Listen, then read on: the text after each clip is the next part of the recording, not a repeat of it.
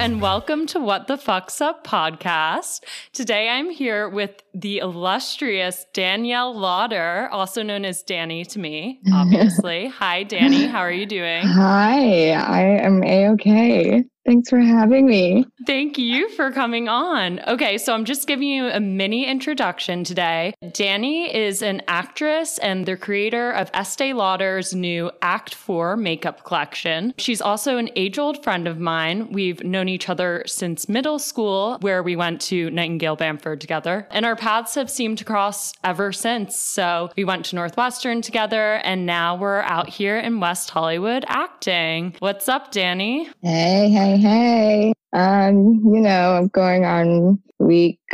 Are we on six? Six, I think. Yeah, week I think we're on week six. Quarantine. It's pretty wild, yet at the same time, so beyond benign. And I feel like for people like you and me, and so many other people out here that are in a creative freelancing business. Yeah. We go through periods of this all the time where it's like, oh yeah, like I've had a week where I've like had nothing to do all day and I sit at home and yeah. We're used to it. And so many people in the beginning were like, oh my God, this is so fun. Like I can like have all the time in the world to watch things and let me do this seven thousand piece puzzle and like yeah. build a mausoleum out of Legos and like run a marathon indoors. But and TikTok I'm, and all this stuff. Yeah. And yeah, making so much content, feeling yeah, so inspired. And banana bread. And, there have been yeah. so many phases of this whole thing. I feel like there's a different thing trending every week.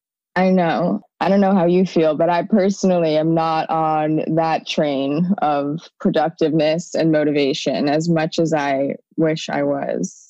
No, it's so hard. I mean, obviously I'm still doing the podcast, so that's good. And that like holds me accountable and gives me something to do. But it's really hard when you're physically stuck in one place, not to feel mentally stuck, at least for me. Like I know everyone's different with it. Some people are like going overtime on their content or being really creative. But when I sit there and I'm like, be creative, think of something. Yeah, it's too much pressure. It's too much pressure. I can't do it. Yeah, and I don't yeah. get inspiration consistently from just sitting at home and doing random activities. I need to like go out and experience the world, and you need to like have stories to feel inspired to create anything. And exactly. now I don't have stories to tell. Oh my, wait, this is well, so I have a funny. Few, but you definitely have a lot of stories, first of all, as someone who's known you a long time, and you're a great storyteller. But I love that you say this, because this is something I've been ridiculously anxious about recently as well. I've been like, oh my God, I, I'm an actor, which is a storyteller. And then I'm starting this podcast. I'm like, I'm not going to have any stories to tell on the podcast. Like I no longer know how to talk to people because I'm inside all day alone. Like I don't have any material. And obviously we're not being as inspired as we normally would, but it is kind of just like this irrational fear that it's funny that you have the same thought. Oh, absolutely. And I know so many of us have been, my roommates included. I live with yeah. two actors. And we all just feel the same way, where we kind of hit a point of blah during the day or during the week, during the month, where like, yeah, there are actually a lot of things we could be doing. Oh, what a perfect time it would be to create content, because it's just three of us sitting around. But that pressure, because it's our career, doesn't make it fun as a hobby, at least for me. And I'm also just, I just moved into a new house. So half of the time I am basically just living as a housewife. And especially because we don't have like anyone else to help us with anything, or, you know, um, yeah. when I, new furniture and everything, like we're assembling everything ourselves and like wow. breaking down the boxes and whatnot. Yeah. We can't have people come in. Mm-hmm. And I'm just like, you know, doing laundry, taking care of my dog and the boys, my roommates, cooking and yeah, cleaning all day long. Yeah, you're really the housewife long. Because you live with boys. I don't even have the husband to be the housewife too. I'm just a glorified housewife.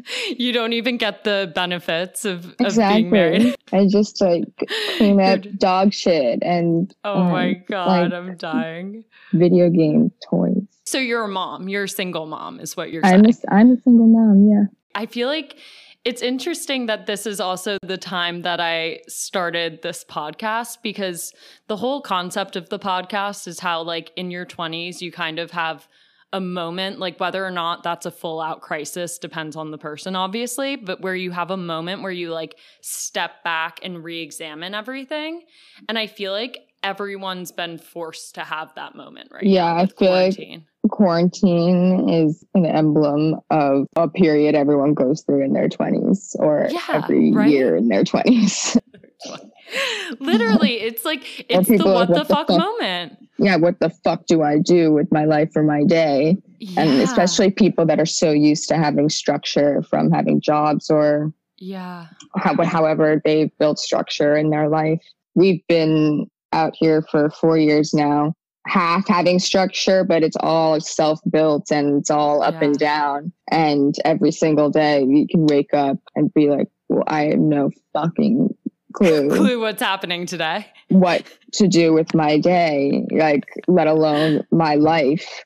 It's a very interesting time. So I've been doing research for the topic of the podcast, and I was reading this book called Conquering Your Quarter Life Crisis, How to Get Your Shit Together in Your twenties, which felt very appropriate given the title. Mm-hmm. Um, and she was just saying like all these different things that are like symptomatic of having a quarter life crisis. And obviously crisis is in the name too, right? Like this is, I mean, this is a way more serious crisis and a global pandemic, but both of them force you to take a step back. They cause you to be nervous about time. Like I know that's a huge thing right now. And obviously a thing that happens in your twenties where you're like, oh my God, where is the time going? And even you saying like, it's been four years. I'm like, where has that time gone? I know, it's insane. I feel Snap like you were in fingers. College yesterday. I know. And then guess what? In four years, we'll be thirty. Oh my God, we can't talk about that.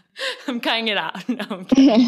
So that's the uh, the L A and me talking, the Peter Pan effect coming to oh, life. Yeah. Well, this year didn't count for birthdays anyway, so. Yeah, that's the new we'll thing, twenty-nine. Right? We'll be twenty-nine. Yeah. yeah, we'll be twenty-nine in four years, yeah, definitely. Fine. It's also with this crisis, yeah. this pandemic, it puts your personal crises into perspective.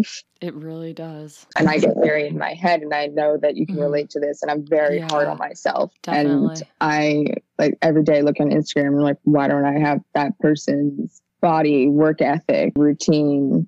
I know it's all, not all a facade, but most of the time it yeah. seems like other people are just so happy, but it's not the case one hundred percent of the time. What you're speaking to, too, is like something that I think is also just so unique to our generation. And like if you tell your parents about it, maybe they're on Instagram now, but it's not like they're growing up with it or they're building their careers with it.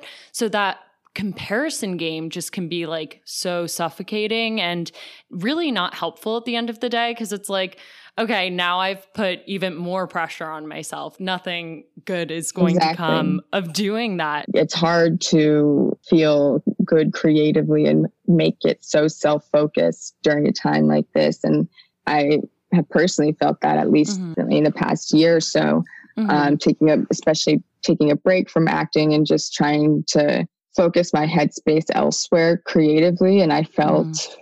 a lot more reward from that than the very like self-focused actor's lifestyle. And yeah, I where made you're me think, responsible. You are like the product you're pushing. Right. And yeah. I think like, and there's so much more I can do with my time and what I have and what I've been given.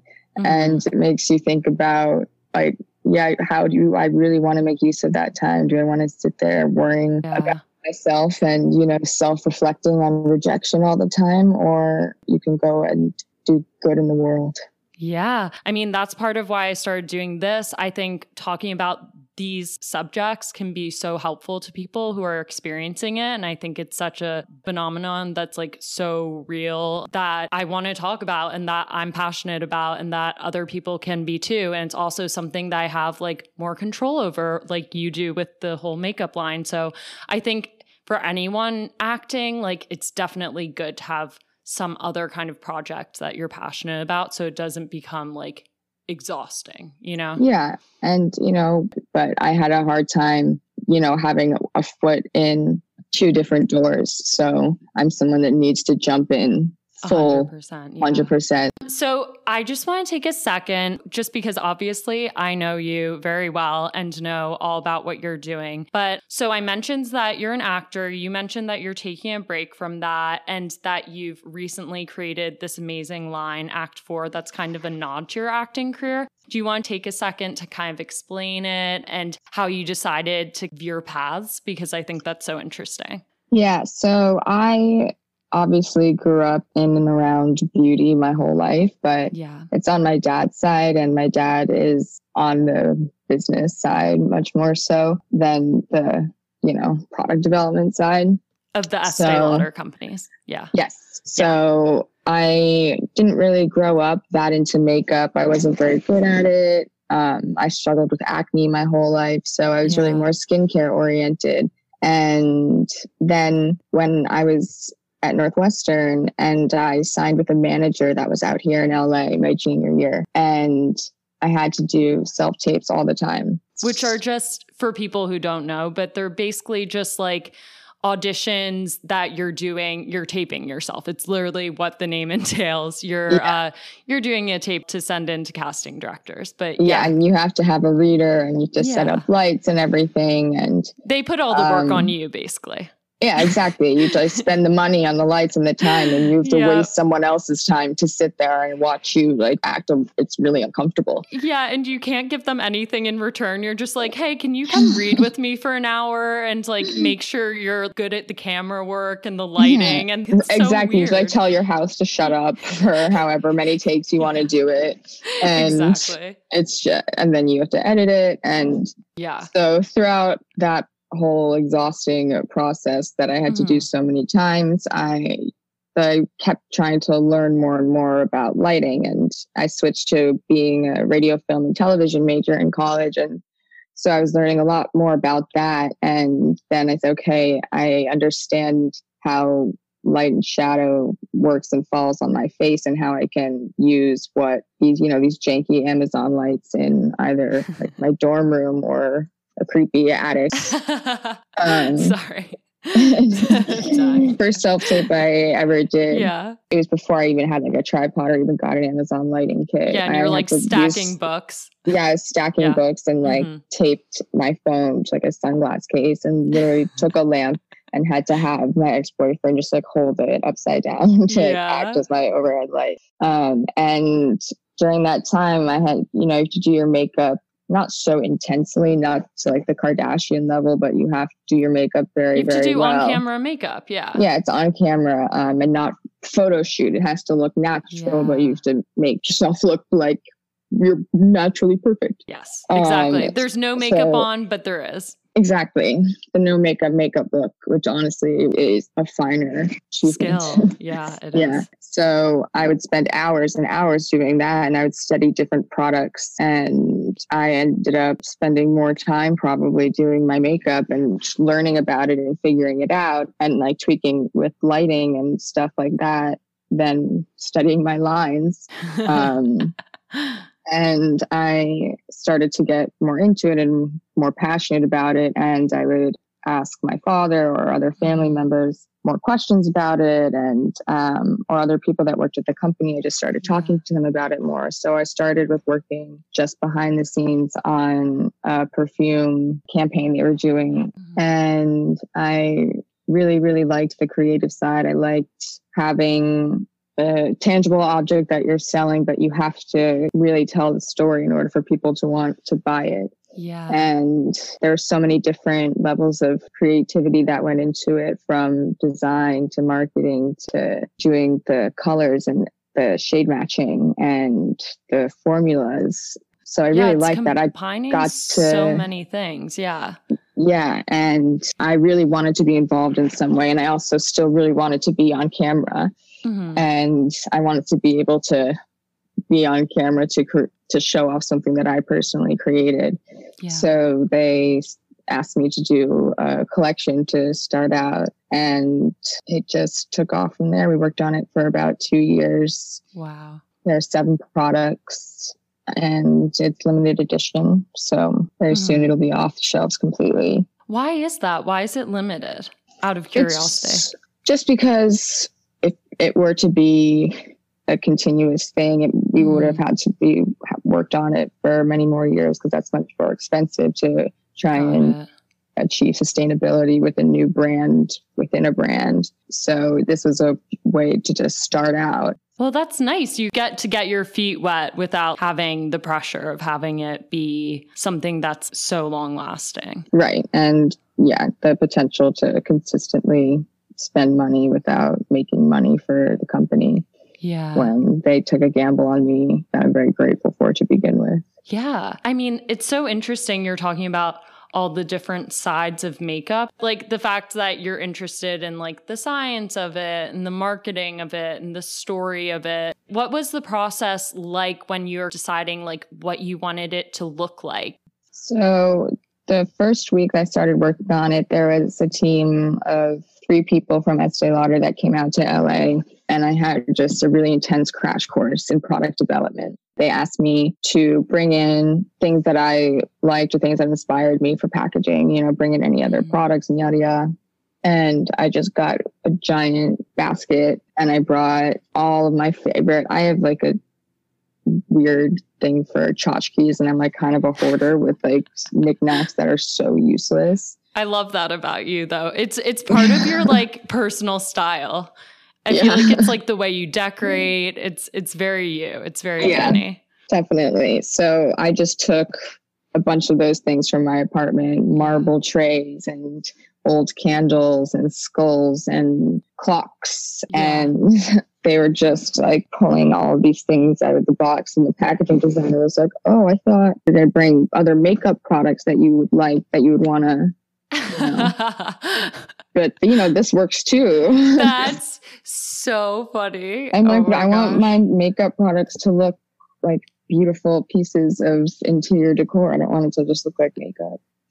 Um, You're like, so, did you expect so little from me? I was just like, oh, did I do it wrong? Sorry. This yeah. is, but I'm like, oh, I don't know. I don't really like other packaging. Yeah. So no offense to any of the brands out there. I like it, but, you know. But it's not you.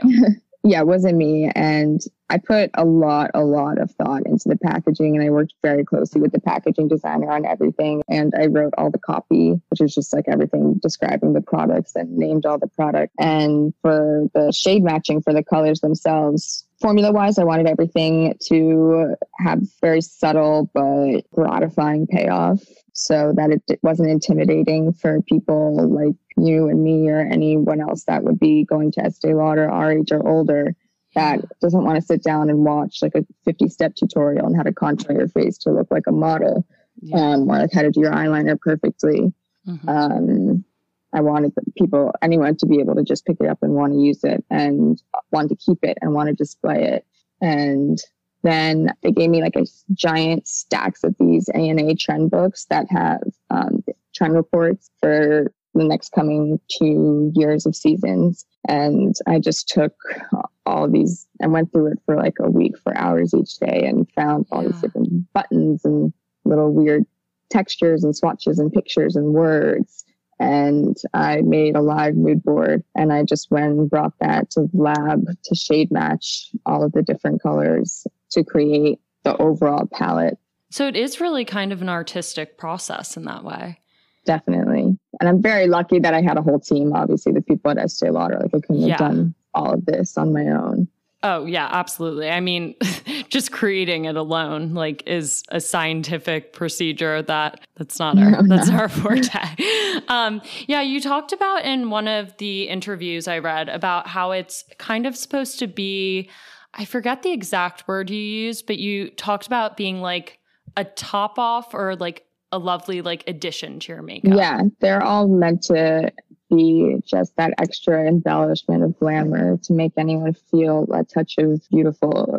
Um, like we were just saying, like I said, like, oh yeah, I felt a little better today because I put on lipstick and did my brows. I know. So, and those are two very simple things that anyone can use. So in my collection, you know, you can use one of the four colors in the eye and cheek palette, and it gives you a little extra ooh, like, or you can just use a lipstick, or you can use the complexion liquid, and it yeah. gives you those extra enhancements gifts without all the fuss. Yeah. I think in the beauty world right now, there's kind of this trend of like heavy makeup and contouring. And like, even when you're watching these TikToks right now, it's like, oh, don't tell the men we can perform magic and transform our faces. Like that's literally yeah. one of the TikToks that's viral right now. And I don't even begin to know how to do that level of makeup artistry. No, I can't. So it's like there's something really nice about just having these little pieces that can just make you feel better about yourself. And like they're a little pop of color and something and just like freshen you up without being so involved. Exactly.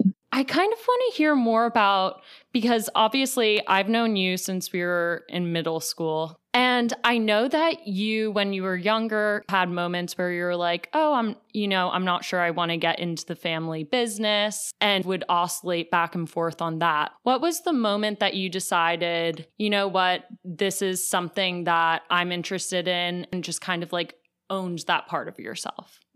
Yeah, I always thought that because I wasn't ever really good at doing my makeup. Um, I feel like I'm like the opposite of the Kylie Jenner story. People talk about like Kylie can, did her and her sister's makeup perfectly, like every day, all the time, like basically from the womb. Yeah. And so I always kind of felt insecure about the fact that I wasn't like that or couldn't do that. It was after graduating and I wanted to be an actress, and I also wanted to be involved because it's like people ask me about it all the time, and I am so fucking lucky to have the life I have yeah. because of it. So it was just something that I felt was right to be involved in in some capacity. And growing up, I thought to be involved in the family business, I would have to, you know, do the corporate desk job, New York office, yeah, climb the ladder. Yeah. Yeah. Start at the bottom, pay my dues. Kind and, of more like what your dad does. Right. What, yeah. What, or started what my, out. Yeah. What my dad did, what my cousins did. And I never really saw that particularly for myself. But then, especially twenty fifteen, twenty sixteen to now, the world has completely changed and flipped in terms of content and creativity and being an entrepreneur and what you can do and how you can be involved. So I saw that there were pockets of opportunities that I thought I would be a valuable asset in. And I, you know, I had to fight for it. They weren't very receptive to me just coming in at first. Well, I think that's good. It's it's showing kind of the opposite of what, you know, because people could easily assume like she's a Lauder, so she gets to make this collection. And it wasn't like that for you. It wasn't something that you assumed off the bat, A, that you were going to do. And then B, it wasn't something that they just handed to you. It wasn't like, here, yeah. do this. It was something you actively had to fight for and work on. Yeah, I had to fight for it and pitch it, and for two years before we started working yeah. on it for the next two years. Wow. And it's like, obviously, like I was able to do it because I am a Lauder. So like if I were a L'Oreal, I would be doing it there, you know? Yeah. It's like if I, I would be doing it in some capacity anywhere, but why would I go anywhere but my family company? Yeah. Um, but yes, I had to work for it and pitch it and fight for it like anyone else. And it's really hard to get rejection specifically from your family. But yeah, um, it's also been really cool for me to finally come to more of an understanding about all of the dynamics and really like the intricacies of how the company was built. And I learned so much more about my great grandmother and everything that my family has worked to build. And it's the only company, especially a publicly traded company, where the family members are still genuinely very involved. heavily involved. Yeah, and haven't yeah. been totally bought out. Yeah. Yeah. I mean, it is really interesting because it's like, how many of us really know that much about our family history? It must have been such a bonding experience to really like work with your dad and people he's working with, or, you know, your cousins or other family members, and to really like get this knowledge of what made your great grandmother so successful, who you knew, but you were young when she passed away. Yeah. I never actually really like knew her, knew her. Yeah. Um, she passed away when I was ten, and she was ill for long before that, so I have no recollection of ever interacting with her. And it's also been so cool learning from all the different employees and the extended family that is E L C. Yeah. And I met people um, like when I was in Milan at the lab shade matching, I met women that worked directly with Esty, and wow. like, her dad worked with her. And Esty wanted to be an actress too, and she came. I know, here. I was reading that. That's so fun. I love that. You guys are yeah. are kindred spirits. Yeah, so it's been like a cool and sometimes eerie experience having done this, because mm. I feel like we had like the same something in us that's like, okay, yes, I want to act. Fine, like reject me. I'm gonna go start and do my own thing. Like, I can do anything, let me show you. Um, and just having that competitive drive and trying to find an output for creativity, it's been really cool to learn about. And especially being able to, I've gotten so, so, so, so much closer with my grandfather. And he's taught me so much that he's like the most unbelievable person in the world. He he's, really has, is. Yeah, he has qualities that you couldn't even model up. But, you know, he's been really hard on me, and he's given yeah. me shit, and he's told me, you know, like, no, I, after I pitching things to him, he's like, no, that's, that's I don't, not I don't, it. I don't, I don't care. I don't care. I don't care. Start like, no, try again, start over. That's wow. And he's always bright, and he's very smart, and he has years of experience, and he's also very willing to adapt and keep up with everything. So he's always encouraged me to fight and don't take no for an answer. Yeah, to keep it current and to have started in nineteen forty as just like a skincare line for a few products, and to be something that's still working now, like, it makes sense that he has to be hard on you, and he has to challenge you to like live up to that standard, which I'm sure is like a lot of pressure sometimes. Oh, absolutely. And I had a lot to learn and a lot of catching up to do. And that was also a huge reason I wanted to do something for Estée Lauder, was to try and keep it a little more youthful. To give them your uh, your refreshed perspective. Yeah. And, you know, just try to pull in a new demographic or catch the eyes of a younger demographic to just keep extending and maybe change the narrative of, oh, you know, Estée Lauder is, my God, my mom loves this product. Yeah. Mom being like, oh my God, my daughter has this product. Yeah, because it's such a like classic kind of brand. So coming from this company that was created by a woman before women were becoming moguls in this way, what have these female influences in your life, Esty and Evelyn as well, your grandmother, taught you? And like, what is something you've taken away from having these two powerful women in your life? I'm very lucky that I feel like I, it's just been embedded in me mm. that I can and will do anything I want. I can pursue it, and you can start things. And if you're persistent and you're thoughtful mm. and collaborative and inclusive and help where help is needed and ask for help when needed, mm-hmm.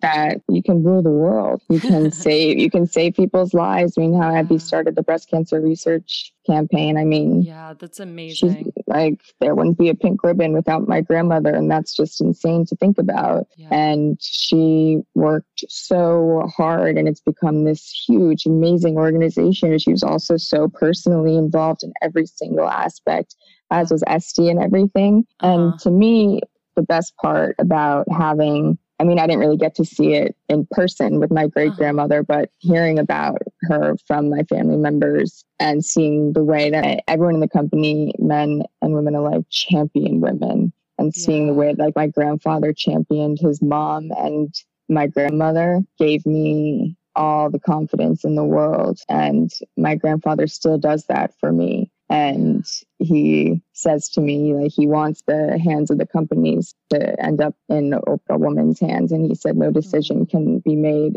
in any room without a woman. Which I think our current political leaders could uh, take that hint of advice from Pa. Absolutely. Yeah, a hundred percent. And going to an all-girl school with you, as you know, like, yeah. they, Nightingale didn't let us get away with any bullshit. And mm. they gave us the tools and the skills to be able to feel confident and strong when it comes to dealing with men Yeah, going to an all-girl school, it's something that really defines you as a person. And even though the podcast isn't explicitly about feminism or anything, I feel like feminist themes always creep in because that's just like part of who I am fundamentally. When you go yeah. to a school like Nightingale, it's just something that's so important to you. And having figures like Estée, who started this huge company in nineteen forty-six, like that's someone to look up to. So that's really cool that it's part of your family. Indeed. So who is someone who you are currently inspired by and why? I've been inspired by Miley Cyrus because on whatever, I forget the name of it, but her the live shows she's been doing or Instagram yeah. shows, she spent a lot of time dedicated, a lot of real time talking about mental health during mm-hmm. this time. Which is so important. And I feel like that's something that people are only touching on on the surface, but aren't actually getting real with it. And, you know, people that yeah. haven't maybe dealt with certain feelings they're going through now, or like mm-hmm. having to deal with you know, it. When you're having to deal with it, or people yeah. are like, oh, like I'm depressed. And it's like, well, first of all, don't use that term so lightly. And it's also for people that actually have depression, struggle yeah. with that, or anxiety, this is really scary for them. Yeah. And, you know, especially if you're in isolation or mm. anything. And I feel like people, everyone says, oh, like, reach out to people, make sure they're okay. But yeah. then you can't actually make sure they're okay. Yeah, you can't, you can't like, be, you can't show up. You can't yeah. physically, yeah. You can't show up and you can't do things for them or make them do things for themselves. And that woke me up to realize that that's something that people need to be discussing way more and need to be more yeah. cognizant about. And the thing that really irks me about certain influencers is uh-huh. so let's just, hear it. Let's get into it. Like, and like show like a page of their journal or like I made five goals for myself to do every day and it has helped my anxiety so much. Yeah. I drink sixteen ounces of water a day. I've decided to tuck in the corners of my bread more neatly and, you know, do at least three reps of rounds of workout um, and try ankle weights. And try ankle. Don't forget to put the collagen in your smoothie. It's like, okay. I'm so glad that that's helping your immediate anxiety. But like, dear God, I've been doing a million things for my entire life. Yeah. And, and like, have, like anxiety is a disorder that people deal struggle with, and with. suffer and struggle from. So yeah. seeing stuff like that, you're like, it's not like Botox where it's like just gonna, yeah, you know, like, yeah, it's like not a tell quick me. Fix. Well, yeah. that's something about our generation that's hard, and something about having anxiety in our generation that's hard is like, we're really used to instant gratification and we're used to quick fixes.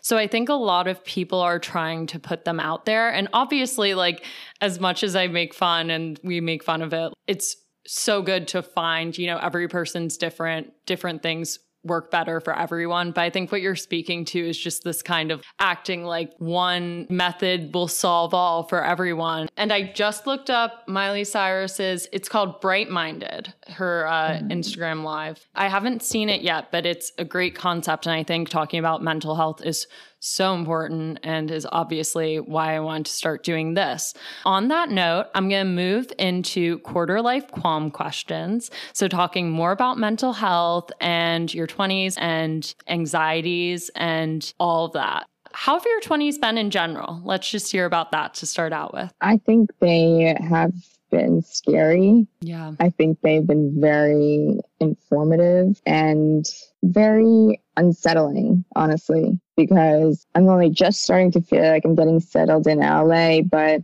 then you have things like this that are thrown at you. There are, you know, relationships, breakups, yeah. moves, um, shit with friends or roommates. And then especially yeah. with career stuff like we were touching on earlier, just the unknown and the up and down aspect of acting or just being an entrepreneur or trying to achieve any creative endeavor that's more of a freelance style. Yeah. You ride your highs and then you fucking hit your lows. High really highs hard. And low lows. Yeah. I talked yeah. about this a little bit on the first episode with Teague, but I think that's just like inherent in these creative and entrepreneurial pursuits is that you're going to have such high highs because you're trying to do something you love, but then when it doesn't pan out exactly the way you want, or you're not making money from it, or it doesn't feel sustainable or consistent, it can be so frustrating and feel so low. And I mean, acting on its own has so many rejections that are inherent in it and come with it. And then adding this on top of it, like, obviously there's so much I'm grateful for right now, like that I'm healthy and that my family's healthy, but it it makes it really scary looking into the future. You're like, how am I supposed to act or like build that kind of career if we don't know if productions will be possible for like however much time, you know? Yeah, it's a yeah. very insanely up in the air, like impossible yeah. to plan in this industry right now. I know. And that just has, I feel like for me, it's just been the whole thing in my twenties. It's like, what's next or what are you doing? And I had such solace for two years being able to say like, oh, I'm like Act four, no, no, no. And then uh-huh. for two months after, it was be like so mm-hmm. nice to say that. But then everyone's question, like immediately, and now especially, everyone's mm-hmm. like, so what's next? It's like, what are you doing? Like, are you going to still do makeup? Are you going to start your own line? Are you going to continue acting? Or are you going to do? Blah, blah, blah. And I'm like, oh my God. I don't know I just, yet. I, I I poured everything into this, and we didn't know if it was going to be successful or what the reception was going to be or anything. So I couldn't like plan for next for that or thus for anything else. So I just, well, especially when you're putting all your energy into it, how are you supposed to find out the next yeah, thing? Yeah. Like I want to be thoughtful about it. So yeah. you don't want to just half-ass something. And you also like, I feel like you just got off that train. So it must be a lot to go from like, going to all these events and promoting it and having all these interviews or photo shoots to suddenly like, it's like zero to a hundred real quick. Cause this is the complete opposite. Like I know yeah. I felt that way a bit with my part-time job. Um, I actually ironically quit my part-time job at a doctor's office, like right before this happened, which yeah, it was perfect, right? Quick timing. And then this happened. So I feel like for both of us, it's been kind of like this zero to a hundred momentum where you're like, wait, now what? You know? Which, yeah. yeah. And I, it's just the whole theme of being so hard on myself. And mm-hmm. it's a lot of like, I, I am very lucky that I can pursue a million different things. It's yeah. all about, what do you want? I'm like, I don't know exactly what I want. And so, that's okay to not know right now. I think yeah, that's an important message. That's the feeling. That's like the, I've definitely had in my twenties. And it's like up until this point, and people still kind of do it. But everyone's like, you're young. You're fine. You're, like you're, you're still figuring it out. You have so much time ahead of you. Yeah. And then now that you're on like the, or I am on the other side of the halfway point. Yep. Yep. No, we both are. People are starting to be like, well, you got to get your shit together. And I know. That's like, why tick, I tick, think... tick on your uterus. And yeah, your... yeah. And it's like, do you know shit. That at thirty-five, it's considered a geriatric pregnancy? Oh my God. How horrible is that? Once you turn thirty-five, suddenly they're like, okay, your eggs are old. I'm like, that is fucking sexist. Okay. Like that's, that's fucked up that the world works this way, that we have these like ticking time bombs in our bodies. But it's interesting because I think everyone's experience with a quarter life crisis or like having ups and downs in your twenties or a moment where you're like, wait, what the fuck is different. And I think for a lot of people, it's right out of college, but I feel like right out of college, I had all this momentum and I was really excited to be moving to L A and finally getting into acting. And I had like this, you know, bright-eyed optimism about everything. And I think it is really once you hit that twenty-five, twenty-six mark, at least it was for me personally, when you're like, oh, wow, how many more years are people going to say, you're so young, don't worry. Like, yeah, you know, like I, I need to start worrying. It's starting yeah. to, like, it really just started to kick in for me that. Yeah, me too. Like, you're not in rehearsal for your life anymore. Yeah, we're in life. We're in it. We're adulting. I don't feel like I'm adult enough or yeah. deserving enough, or I'm also just like, okay, I don't, I don't know what to do if the, if the pipe leaks. Like we did, I had a leak yeah. in my ceiling the other day, and I'm like, hmm, don't know how to fix that. Can't call a guy. That was something I was going to ask was, is there anything about adulting that you find hard? So is that what it's been, just like dealing with these house things? Yeah, house things and like finance stuff and like taxes. And yeah. I always wanted to be taken so seriously, and I couldn't wait mm. for this stage in my life to be an yes. adult, for people to like finally take me seriously. But now it's also yeah. scary because people, I feel like a lot of expectations. Yeah. Um, to have my shit together and to be like those influencers that had like their avocado mush with collagen every morning and like worked out every day. And, like, avocado had, mush with collagen. I can't. I just have, you know, I have that side of me. Like, I am very responsible. Yeah. I also I still feel like I'm in a phase of my life where I want to be still be a little responsible and yeah. you know, have fun and go out and not yeah. have to feel the weight of life yet. I know, and that's that's also so part of it. I mean, I was the same way. We would both always bond about this in like high school and college. We'd be like, oh, I'm just so ready for the real world and to like get out there and try all these things and be taken seriously. We had all these huge aspirations that we were just so ready to go after. And then now that we're here, you have a second where you're like, wait, I kind of miss the sheltered community I was, yeah. you know, and rejecting at the time. Yeah, like yeah. the ideal that we were craving was yeah. to be taken seriously right then and there in that moment while we were mm-hmm. still being taken care of. Yes. Because adulting is like, it's all you now. Yeah. And that's when I have to roll my eyes and say to every single adult that ever told me this my entire life growing up. Yeah. I'm like, nope. Cherish these years. Be happy that you have, you know, people that are taking care of you, because soon enough, it'll be gone. No, they were right. I know there's so many things that people tell you when you're younger that you roll your eyes at and you're like, yeah, you're okay, like, whatever. You're wrong. Remember when people would tell that to us about going to Northwestern? They were like, it's going to be really cold. And we were like, okay, that's like, haven't heard yeah, that one before. Yeah, I'm from New York. And then okay. we got there and we were like, I have tears running down my eyes because the wind just blew in my face and it's yeah. negative twenty degrees. Like yeah. it's so, it's so true. Fun. There's some advice that you gotta, you gotta heed. Um, on that note, what's some advice you would give your younger self if you were looking back? Oh my God. I mean, I, there's so many things I would say to myself. Just, Let's hear but it. like, would I actually take Do them it. to heart? Like, work harder, be more grateful. I Start feel like therapy you did earlier. Work hard. Start therapy earlier. That's a good one. Not like work harder in mm-hmm. just schoolwork, but just on things in general. Mm-hmm. Um, put yourself out there more. Just get out of your own head, because people don't see you as badly as you see yourself. Ooh, and I like people that. aren't as bad as you can potentially see them. So just try and work on breaking down your walls to be more open to who you are and can be in any situation yeah. and or what people can do for you. I like that. I really like that. And try to let go of your anger. Let go of your anger.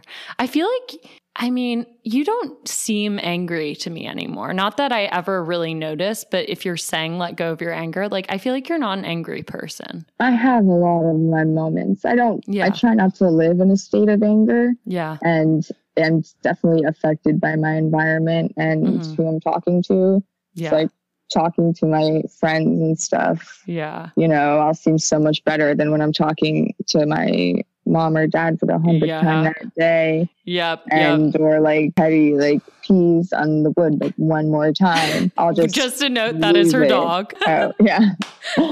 My boyfriend. Your boyfriend Teddy. keeps peeing all over your stuff. It's He's just, really feeling cooped up during quarantine. Yeah. He has to find some way to take it out.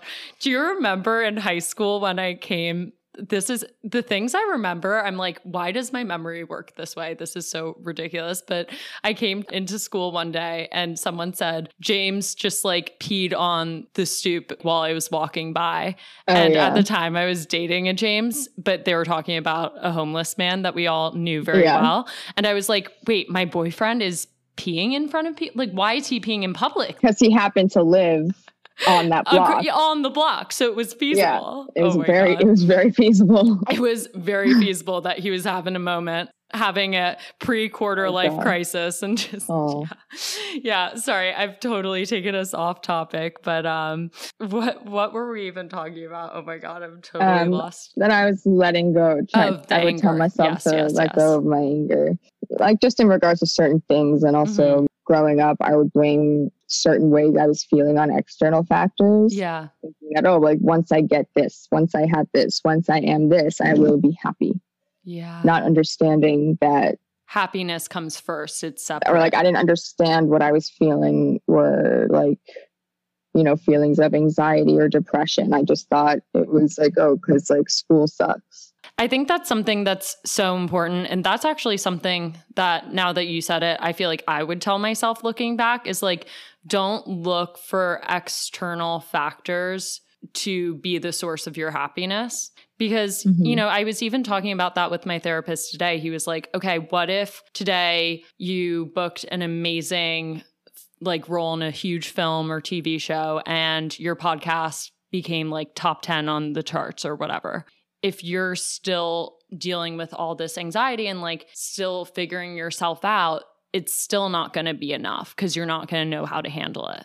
Right. And like for me, I have so many instances like that. Like I, when I get an email from my publicist or something, because it's like there's a lot of pressure, even like when you're getting the things you want, you're like, okay, shit, so I have to be like and stay as this, whatever your version of not perfect, but what like whatever you're doing, this whatever elevated you're selling, whatever version you're promoting of yourself. Yeah. Yeah. Um, yeah. Like it's work.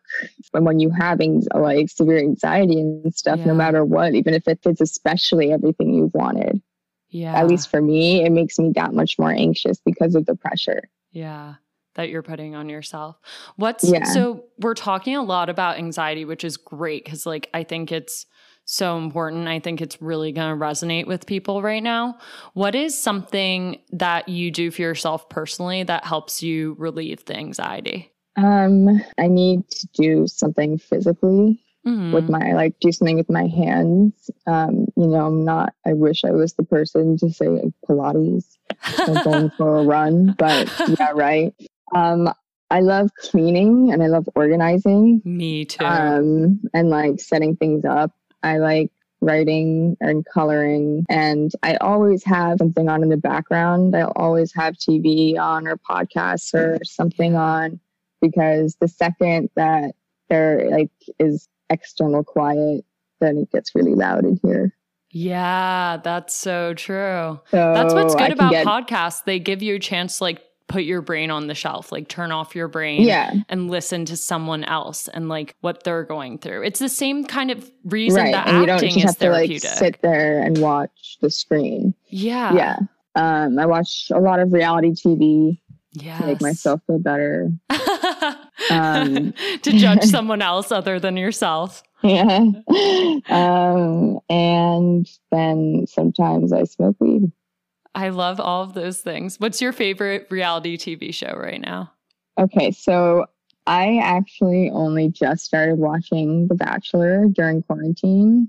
I had never watched oh it before. Oh my God. So are you on a deep dive? I'm deep. And like I'm in the perfect like bouncing from the seasons to the next because it's like a runner-up on the next one. So I'm like, ooh, interesting. And then they're in paradise. Yeah. And oh my gosh. Oh. There's always something nice about like really binging reality T V because you can see how it all fits together in a way that yeah. if you're watching it week to week, you don't get. I used to be so anti-reality T V and now I've Me gotten too. to a point. Yeah. You think you're like so about I was it. The yep. way, yeah. Yep. Or like mm-hmm. it, I was like, oh, I can't watch this. And then so many actors say this too. I was watching, I think, one of the Hollywood Reporter roundtables the other day, and Sophie mm-hmm. Turner was saying this. You know, when you're an actor and we're watching a movie, we're not just watching a movie, they're commenting on, like, how do you think that guy booked? Your critical brain is on. Or like you go and like looking up the actor, you're like judging their choices exactly. and everything. And you can't turn your brain off in that way. But with reality T V, it's you absolutely can, and you're still getting that entertainment value without, that's what I'm saying, makes you feel good about yourself versus like, well, I wish I was that person in euphoria. Exactly. It's like you just think about it from the actor brain. Like, you know certain things, you know how something was filmed, yeah. You're looking at the shot, you're looking at it from such a critical exactly. point of view that it doesn't it doesn't give you the same relief that, like, when you watch a good reality T V show, it does.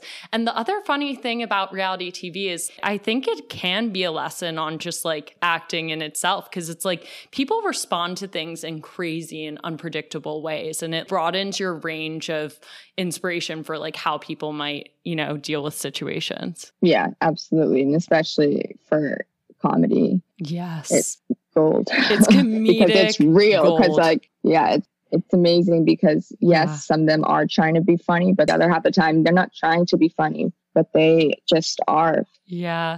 I think there's a Judd Apatow quote about that, about how, like, any good comedy should work as a drama as well, because, like, the stakes yeah. are that high and it's real to you. Things that are funny are funny because the person's actually invested in it and actually, like, is taking it seriously. And that's why we're laughing yeah. at it. Okay. So just to wrap up quickly, we're going to play a game of What the Fuck Boy. Um, and this is, just to remind you, it's Would You Rather with fuckboy related questions. All right. Okay. So let's do it. Would you rather go on a Zoom date right now or have a socially distanced hangout? Ooh. A socially distanced hangout. Okay. And why? I think because it's just a different vibe and energy yeah. when you're seeing someone in person. And mm. I mean, everyone just looks at themselves on a Zoom. And that's so true. Or at least the girls do. The guys do it too, even if they pretend that they don't. So I, and I feel like it's more distracting and you're not as, like, in the moment.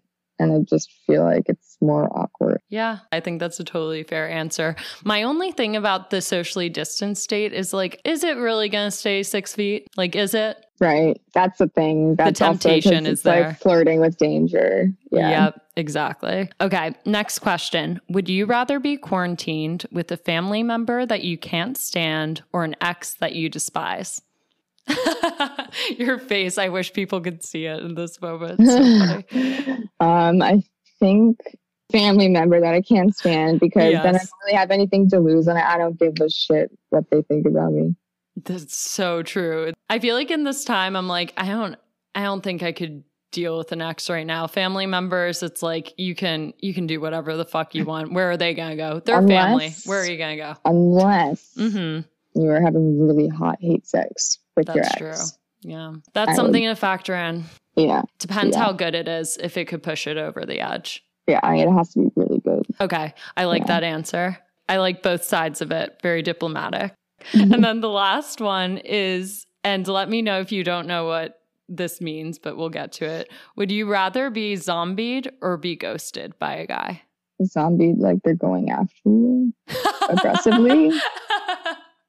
Or does that mean someone that it ended somehow and they came back from the dead? That's what it is. It's when they keep they, coming back from the dead, they keep popping up. Yes, that, yes. Yep, yeah, that, yeah. yes. Um, so would I rather, oh, I mean, my life, like every single guy in my life is a boomerang. Like, you toss them out, they always come back around. That always is so for something. Funny. No Have you like, had wait. any? Like, I feel like there's such a thing right now with guys coming back into your life because they're bored during the quarantine. Have you had any of those instances? Yeah, a few. Mm-hmm. Um, but then it's just like the only reason they would be doing that is yeah. they either they want something from you. Yeah. Like, I can't. You can't. I can't give anything to anyone during quarantine, so I don't feel like I'm getting a lot of it. But I'm also not entertaining or indulging it when it does happen. Yeah, so. I agree. I I don't like. Some people are interested in the idea of dating right now. I'm like, I don't really see the purpose. I'm having fun talking to some new people. That's but good. That's because there's no pressure. But that's true. Um, I'm not gonna like actually try and like, go on a date. Yeah. No six feet date for you in the, the near future? Um, I don't I don't think so. Okay. Well, on that note, I'm going to wrap it up, but I loved this conversation and I love you so much, Dani. I love you. Thanks and for yeah, having me. Thank you for coming on. And I wish you all the success. And as much as we talked about anxiety and stuff, we're going to get through it and we're going to figure it all the fuck out. So, yes. Oh, do you want to plug all of your, your Instagram and your stuff so that people can know where to find you?